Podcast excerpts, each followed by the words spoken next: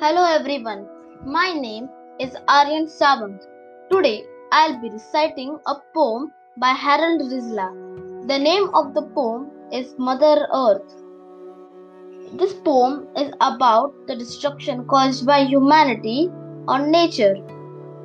As rainforests dwindle and skyscrapers grow, we leave those who cohabit with nowhere to go. Sweet indigenous songbirds all turned off one by one as we bulldoze the trees where they once raised their young, stealing land from these creatures in each and every direction as we drive them all closer to their own mass extinction. There will be uproar, of course, when the last one is gone, but this course of destruction seems to just carry on. In Asia, the tiger is now on its last legs, hunted down for its fur and its teeth ground to dregs. The Bali and Caspian are both sadly gone.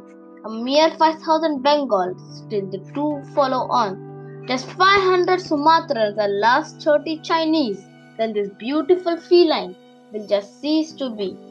For an epitaph we'll have as our only distinction that we were the cause of Earth's sixth mass extinction. Not a meteor smashing from high outer space, just a cancerous growth called the human race.